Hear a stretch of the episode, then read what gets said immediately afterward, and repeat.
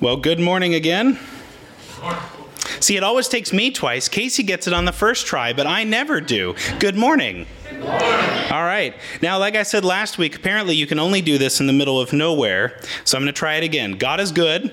All. And all the time. Amen. All right. Let's open with a word of prayer. O true, eternal, and everlasting Lord, we have no reason to be able to approach you other than the death of your Son. I pray, God, that as we come to your word today, we would understand what's true, what we need to do, and what and most importantly, how glorious and wonderful you are. In Jesus' name. Amen. In uh, in July of 1505, there was a there was a guy who entered what we would call the monkery, the life of a monastic monk in the, the country of Germany. He had a he made an oath to serve the Lord in the middle of a thunderstorm. He was traveling from one place to another, and a thunderstorm struck. And for whatever reason, he was terrified, and uh, he cried out for help to the only mediator he knew, who was a patron saint of miners. That's M I N E R S. Uh, so he cried out, Saint Anne, save me, and I will serve the Lord. And unlike most people who swear to God, he actually followed through. In 1507, this man, who is named Martin Luther, uh, he so he entered the monkery in 1505. In 1507, he was leading his first mass. He had previously graduated with both a bachelor's and a master's degree, but it still took him time to master Latin and be able to lead mass. And he entered another thunderstorm, but this time it's a metaphorical thunderstorm in his heart. He got so far in the opening service as the opening prayer, saying in Latin, We offer unto thee the living, the true, the eternal God. And he stopped. In his own words, he said this At these words, I was utterly stupefied and terror stricken. I thought to myself, with what tongue shall I address such majesty, seeing that all men ought to tremble in the presence of an even earthly prince? Who am I that I should lift up mine eyes or raise my hands to the to thee, divine majesty? The angels surround him. At his nod the earth trembles. And shall I, a miserable little pygmy, say, I want this, I ask for that? For I am dust and ashes and full of sin, and I am speaking to the living, eternal, and the true God. How often do we pause in our prayers to wonder who we're approaching?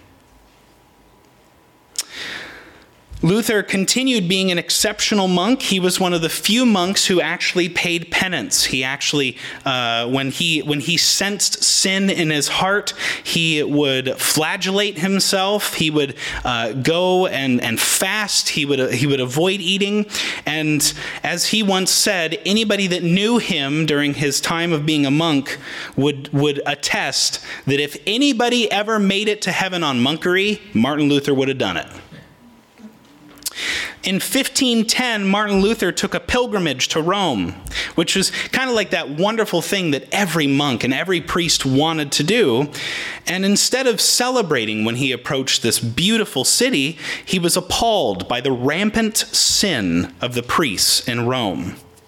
And what frustrated him most was this thing called the sales of indulgences. Now, the Roman Catholic Church doesn't so much practice this today, but what they would do is they would, in order to fund the, the building of St. Peter's Basilica and, and, and maintain the streets of Rome, they would actually have, have Roman Catholics across the world pay to atone for sin. They would, they would collect money and they would say, "Okay, we'll go. Your your great grandfather, who was a terrible person, he's released from purgatory." And one guy, John Tetzel, who was basically the best telemarketer of the 1500s, came up with this, this wonderful saying. He said, A coin in the coffer springs, or I, am sorry, I said that wrong. A coin in the coffer rings, a soul from purgatory springs. The money that was being collected and sent back to Rome was actually being used to pay for uh, prostitutes for the priests. For, for the, uh, the, the, the, the sins that Martin Luther was simply appalled at. So he returned back to his home country of Germany and he became a college professor. Uh, in 1517, so seven years later, in 1517, he took up a job, well, 1516, 1517, he took up a job in this, this, this new upstart of a university called Wittenberg. And in Wittenberg, they had one church. It was a castle church, which means that it was it, the, the, the, the college was built into this castle, and there was a church building in the castle. So the university and the, the church were the same building.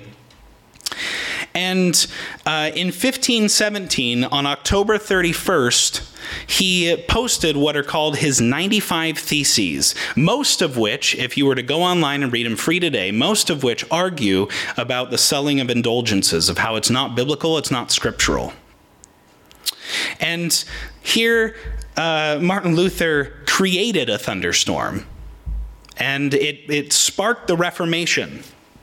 And it, it, it, again, it was on October 31st, so the evening before All Saints' Day, when when the when the people of the village would come and gather for church, they would go past and they would hopefully see these 95 theses. Now, historians remind us that chances are everybody just walked right by it, except the students. The students were the ones who would stop and read the 95 theses of their of, of their professor, Dr. Martin.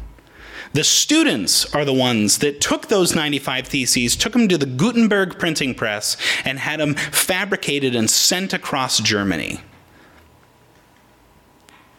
Martin Luther probably did not nail uh, like all those pictures, right? You see Martin Luther with the partially bald head, and he's standing there holding a hammer and his giant like tome of the 95 Theses on the wall, right? Probably not. He actually probably just gave gave the the thing to the to the local custodian, who would have just tacked it on with some glue or tar. But again, he started a thunderstorm. Now, why do I bring this up? Well, it's because today's October 31st. Uh, and and it was on October 31st in 1517 that Martin Luther posted his 95 Theses. By the way, he was only 33 at the time. Uh, on uh, on that evening, or uh, uh, on the next day, German families would would gather. They would go to mass.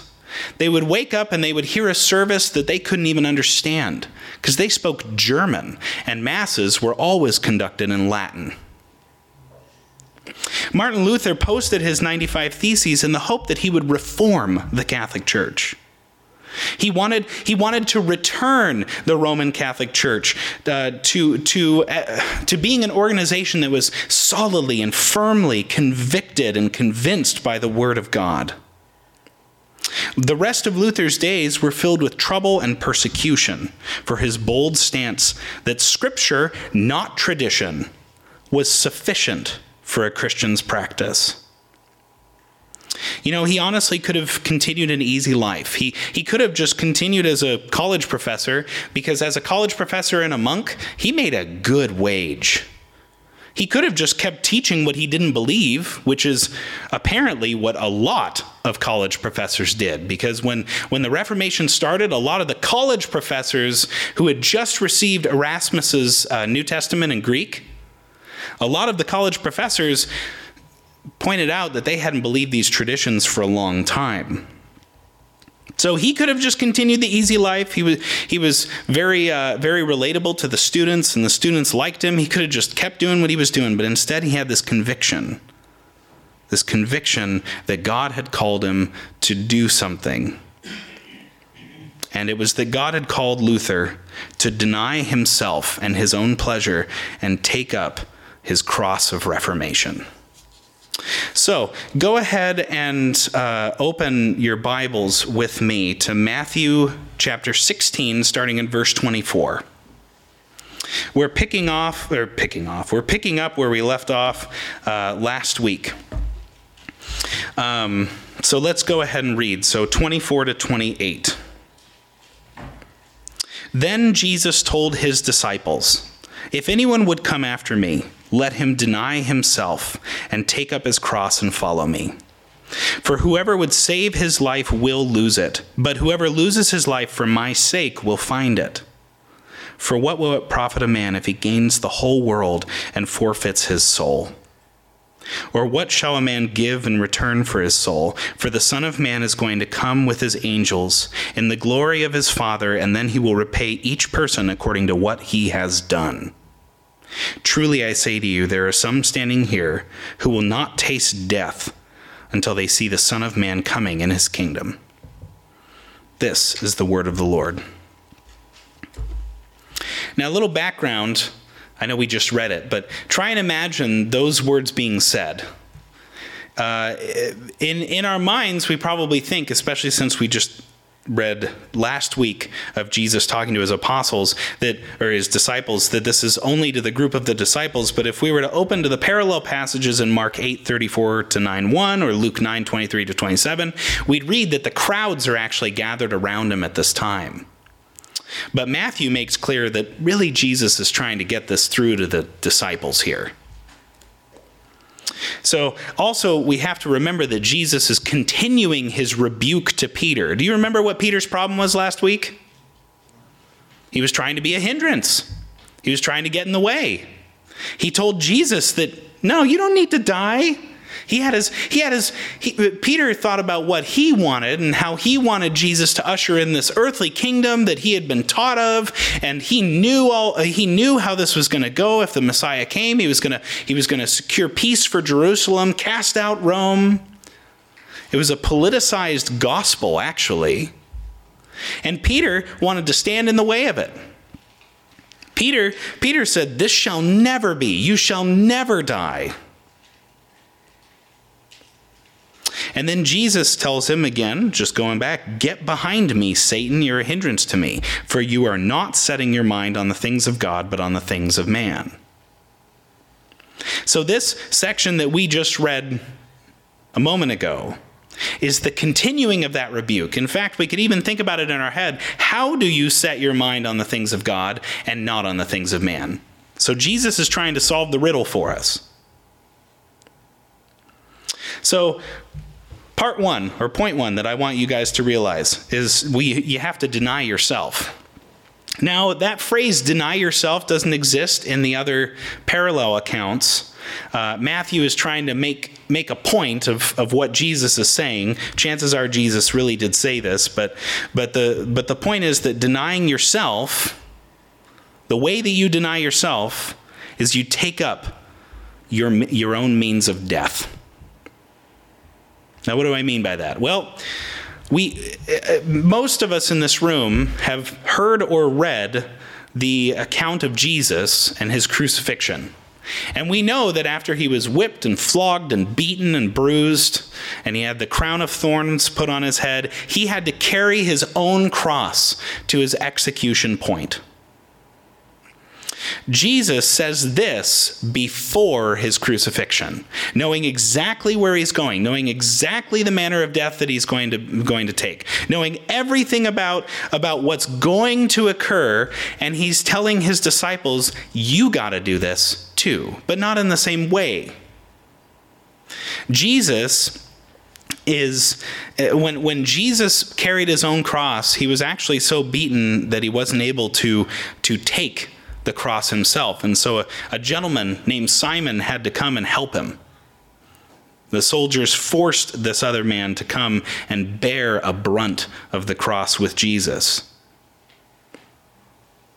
And in all Roman crucifixions, whenever they whenever they did this, think about it. You are carrying the in, the exact thing that's going to kill you. This is what you're going to die on. It's like being forced to carry your tombstone to your own grave and put it in the ground.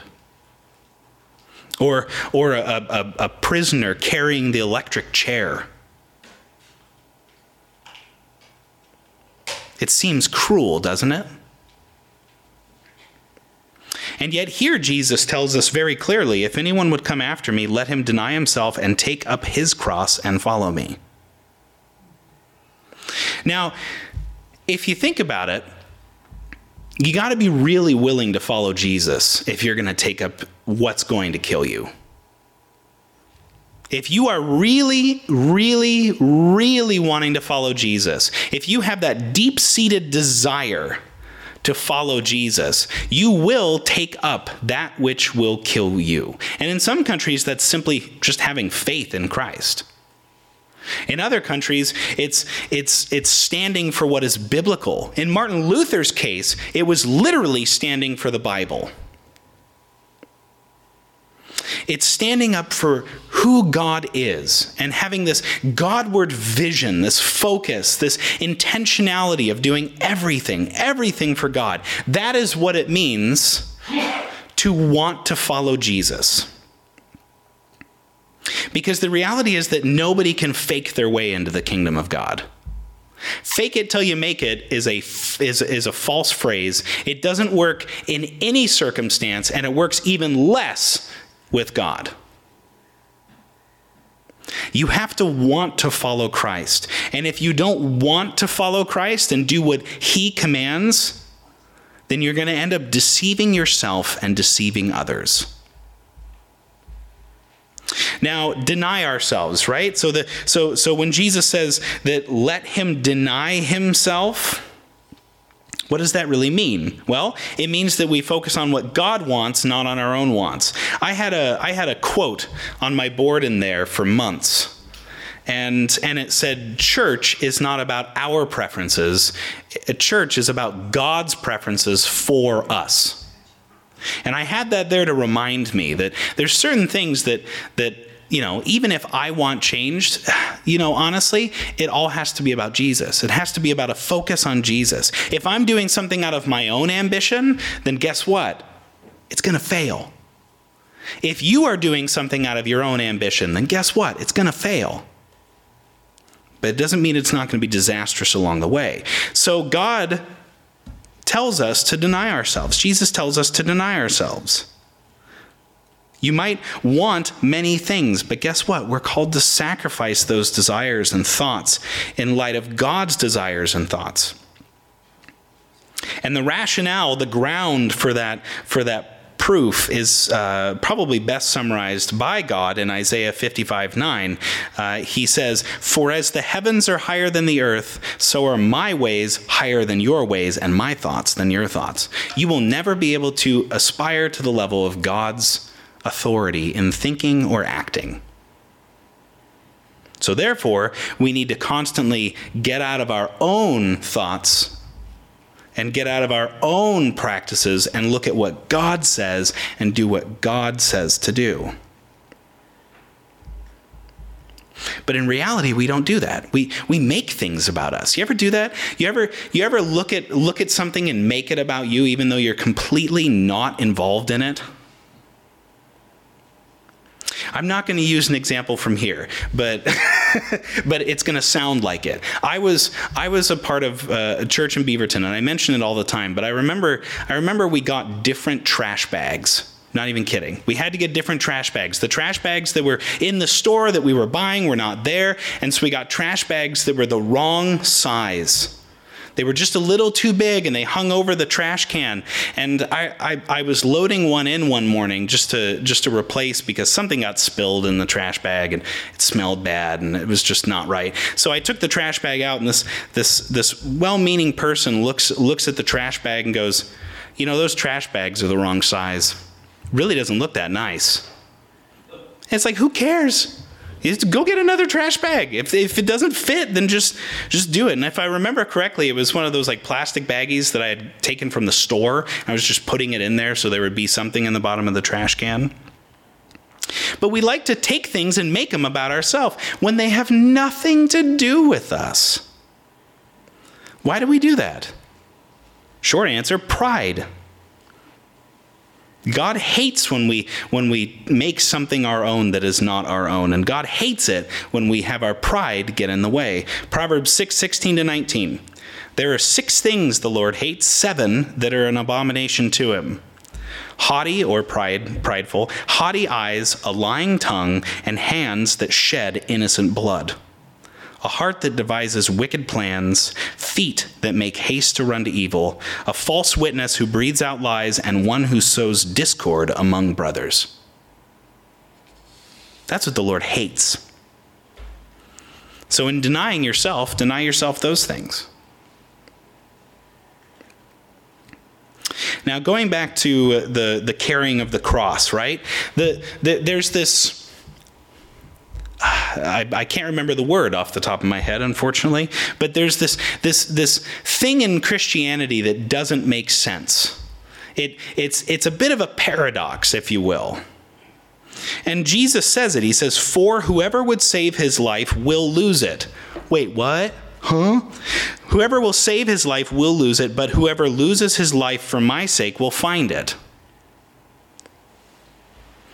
There, that paradox could be summarized in this a Christian dies so that the Christian might live. A Christian has to die to something, to sin, to him or herself, in order so that he, he or she might find life in Jesus Christ. Paul picks up on this motif in Romans 12. He says, I appeal to you, therefore, brothers, by the mercies of God, to present your bodies as a living sacrifice. Have you ever seen a living sacrifice? No, because when you sacrifice something, it's dead. In all world religions, every single one, especially Judaism, if the bull was going to take the sins of the people, the bull had to die. They slit its throat, they let it bleed out after somebody grasped the horns, and the sins went into the to the animal, or at least was supposed. There's no such thing as a living sacrifice. And Paul presents us with a paradox. That, that we have to present our bodies as a living sacrifice, holy and acceptable to God, which is your spiritual worship. Do not be conformed to this world, but be transformed by the renewal of your mind, that by testing you may discern what is the will of God, what is good and acceptable and perfect. Denying yourself means dying to yourself so that you might live in Christ. Caring about our own selves is a surefire path to destruction. If we put ourselves above God, we will be destroyed. But facing the destruction of our sinful desires to the glory of God is a surefire path to life. That's what it means. That's what Jesus means when he says, uh, "Whoever whoever would save his life will lose it." So the person that wants to wants to keep themselves alive and do what they're doing and, and, and their preferences are all that matter and, and there's no sense of any any any level of submission to God, but it's just this is this is what I do and this is what I like and therefore I will not stop. The person that wants to preserve their life there will lose their lives. But whoever loses his life for my sake will find it. So, for whoever sacrifices their life so that they might glorify God, there they will find life. Therefore, Christians must carry their cross to the moment uh, until the moment that they lose their lives. You've got to keep repenting. Keep repenting. Guess what? You are not sinless. You will never be sinless as long as you have a sinful body. When you die, the sinful body is gone and then you're disembodied, which is going to be really weird. And then you're resurrected. And when you're resurrected, you have a perfect body. And then you can be whole again and you don't have to live in sin, and it's going to be incredible. But newsflash, you're not there. I don't know if you've noticed. You're not there. You are going to battle sin until the day you die. You're going to have to continue denying yourself, taking up your cross, carrying on your back the thing that will get you killed, the thing that will continue mortifying or murdering your flesh. Why do Christians do that? What's so important about re- repenting of sin? Why can't Christians just give in to sin? Ultimately, it's because we know that one day we have to make uh, a reckoning with our sinfulness, where, where we owe God a payment. for what we've done. Now, Jesus says that very clearly in verses 27 to, to well, basically just 26 and 27. Uh, Jesus went on again, For what will it profit a man uh, if he gains the whole world and forfeits his soul? Nothing. Ultimately, uh, let me answer that question for you. Nothing. Or what shall a man give in return for his soul? Nothing. For the Son of Man is going to come with his angels in the glory of his Father, and then he will repay each person according to what he has done. Let me, let me read that again. I'm going to read that slowly. I want you to think about it. For the Son of Man is going to come with his angels in the glory of his Father, and then he will repay each person according to what he has done. You should not look forward to that. None of us should. If we get what we deserve, then we do not end up okay.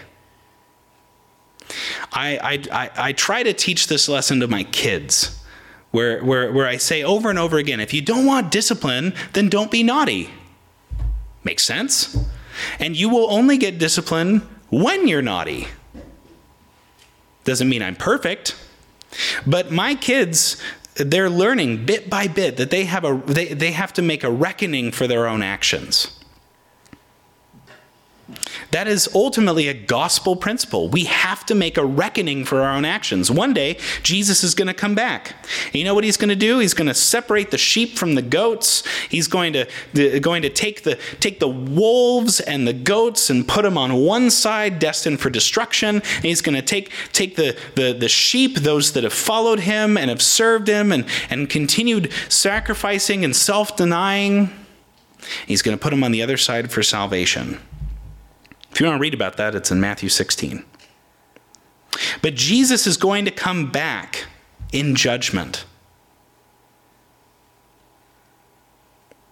And those of us who are here on earth might look at somebody who's wealthy, well off, maybe really healthy, and we might think, gosh, man, he must really have God's blessing.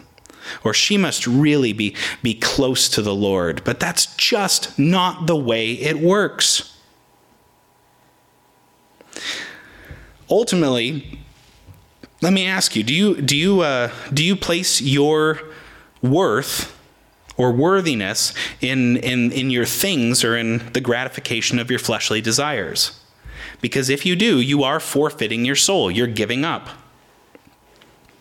And the thing is that the, the more somebody gives into sin, the more they grow numb to sin. Have you ever noticed that? Like it's a slippery slope. When somebody when somebody says this sin is okay, God says that, that this is wrong, but I disagree, then you watch them careen down from then on.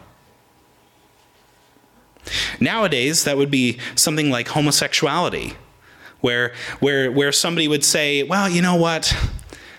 God gave me this, these desires, and so therefore they have to be good. Meanwhile, the repentant kleptomaniac down the road, who is also trying to resist the urge to steal things, is disagreeing, but that's another story for another time. But, but once somebody accepts that one thing, gosh, you just watch them go down the doctrinal downhill. You watch them give in to thing after thing after thing. And eventually, they walk away from the Lord. They become what we now call an ex-evangelical, somebody who's exited the gospel. Which is exactly what that means.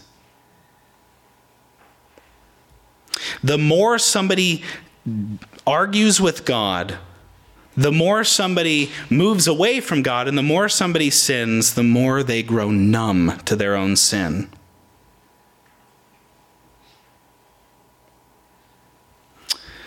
But when Christ returns, like I said, Matthew 25, I said 16 earlier, that was my bad. This is 16. But Matthew 25, we read of Jesus' return, 31 to 33, when he separates the sheep and the goats. And that's not something that we should look forward to because even you and I, even though I I love Jesus with all my heart, I'm going to have to go up to go up to Jesus and he's going to be like, "All right, so here's your sinfulness. And whether it's a giant TV screen or it's just all the memories flooding back of every last sin I've done, I have to see it. And when I'm brought low to the point of realizing that I am without warrant, that none of my works can warrant me into heaven, that I've never done a single thing that warrants my acceptance. That's when I'm that's when I'm going to say with absolute certainty that I don't deserve anything. I deserve hell, but Jesus died for me.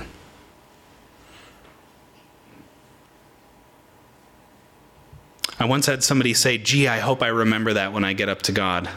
But the fact is that if you really love Jesus, you will. You will remember that. Just like if you really love Jesus, you're going to repent of sin. Just like if you really love Jesus, you're going to take up your cross, you're going to deny yourself, and you're going to follow him. Now, Matthew 16 28, uh, it, it presents interpretive challenges because you it, Jesus Jesus has this vague statement. Truly I say to you there are some standing here who will not taste death until they see the son of man coming in his kingdom. The reason it the, well, all right. So there's four basic views. One of them is heresy. I'll let you know which one is heresy. I'm not going to leave it a mystery. Uh, so either Jesus is referring to the transfiguration, which narrative in the narrative is literally the next set of verses. So uh, that would be the kingdom coming in glory. Or Jesus is referring to his resurrection. So the kingdom playing out in its plan. Or the, or the other one that's not heresy, Jesus is referring to the day of Pentecost, which is the kingdom coming in power. The, all three of these are valid interpretations of what Jesus is saying. There's people that are standing around him who will not die until they see this or these events.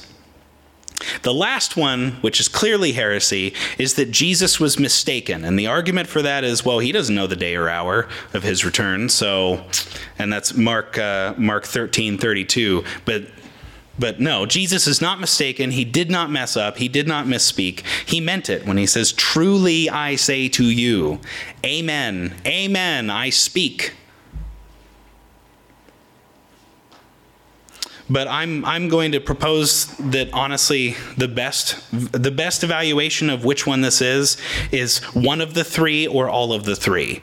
Uh, the, the concept of kingdom and the kingdom of God in Matthew is kind of a fluid concept. Sometimes it means one thing, sometimes it means another. Sometimes it means something heavenly, sometimes it means something earthly. Sometimes it means good works, sometimes it means repentance. Uh, the kingdom of God is a really fluid concept. So, frankly, all three of those are valid as somebody who loves the, the structure of, of the Bible, I, I like to say, well, it's clearly the transfiguration, but frankly, I just say that because I'm, I, well, because I like being right. But, but, the, but ultimately, it doesn't matter which one it is, as long as you don't think that Jesus was mistaken. Because if Jesus was mistaken here, then maybe he was mistaken about his return. If Jesus was mistaken here, then maybe he was mistaken about what sin is or the Beatitudes. So do not go down that slope, it's a slippery one. So, what we need to understand from the very end of chapter 16 is that what Jesus says is true and some of those people that were standing there amongst them got to see Jesus returning in power. They got to see the value of taking up the cross, of denying themselves. So, if you wish to follow Jesus, if you have the will, the desire, the yearning, to follow Jesus, then you have to deny yourself. You have to take up your cross, recognize that you have to live a daily dying life. And I'm not just talking about dying physically, but I mean dying in your flesh. You have to do battle with your sin. You have to know God deeply by investing yourself in His Word. You have to correct yourself when you're wrong about His Word. You have to take correction and rebuke from those from those that love you because honestly, your pride gets in the way. Everybody's does. And you have to remember that you have only this one chance. This one chance to live a life that glorifies God. Martin Luther was a man who knew how important the truth was and how important it was to die for Christ's sake and not live for his own.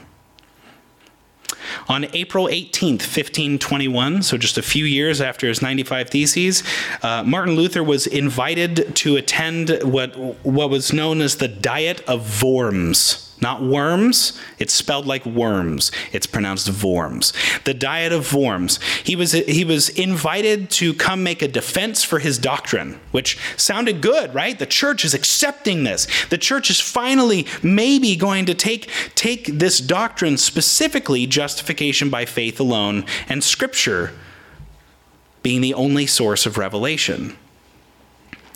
What happened, however, when he showed up was he was railroaded by an inquisition of the Roman Catholic Church. The Pope had no intention to reform. Instead, the Pope wanted his power. He wanted to maintain his control and justify the tradition. Luther stood and waited patiently for his turn to speak, as, as the, the, the, the court of clowns, as he said in one letter, the, the court of clowns who had already made their decision continued to just beat on him over and over again about how he had to be wrong, quoting tradition predominantly. And then when he's finally given his opportunity to speak and open his mouth, uh, they, all they did was say, plainly, recant. Are you willing to recant Martin Luther?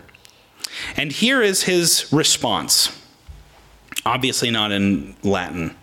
Since your most serene majesty and your lordships require of me a simple, clear, and direct answer, I will give one, and it is this.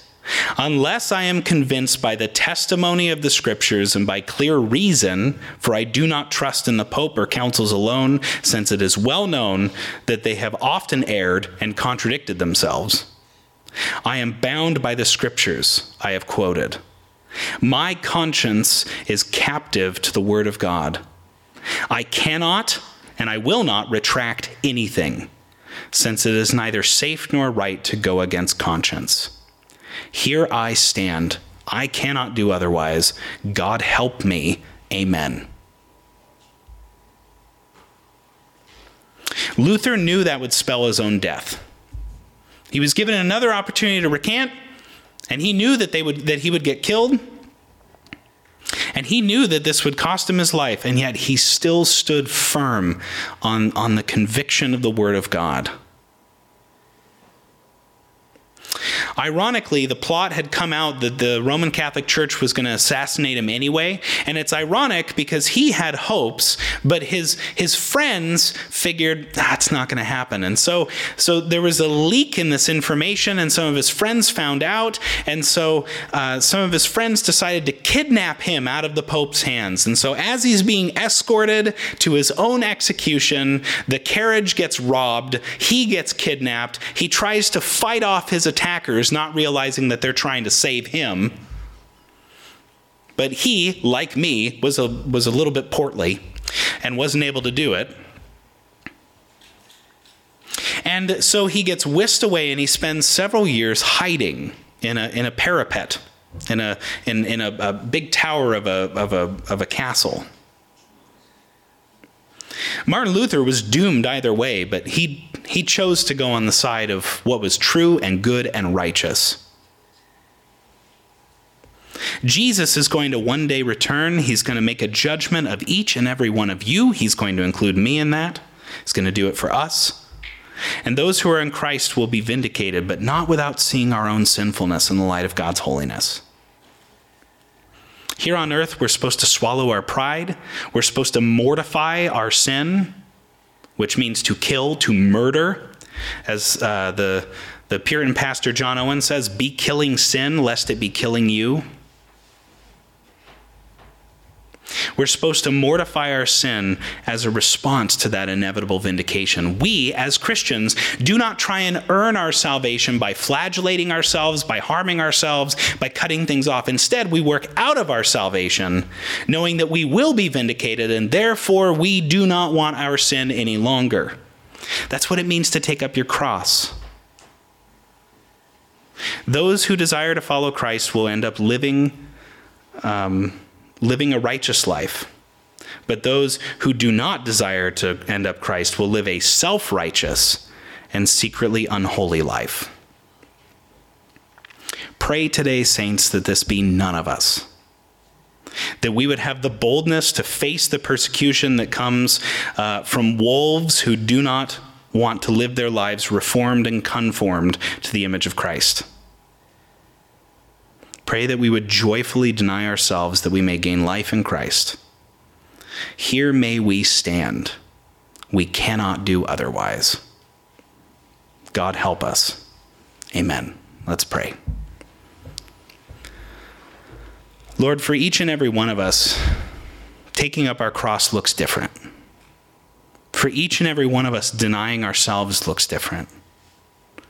And God, to try and uh, try try and tell everyone in this room or even myself how it looks today is going to be different one week from today. It's going to be different 12 hours from right now. So Lord, I pray that you would let us take up our cross continually, remembering that you bore the heavy end of it for us.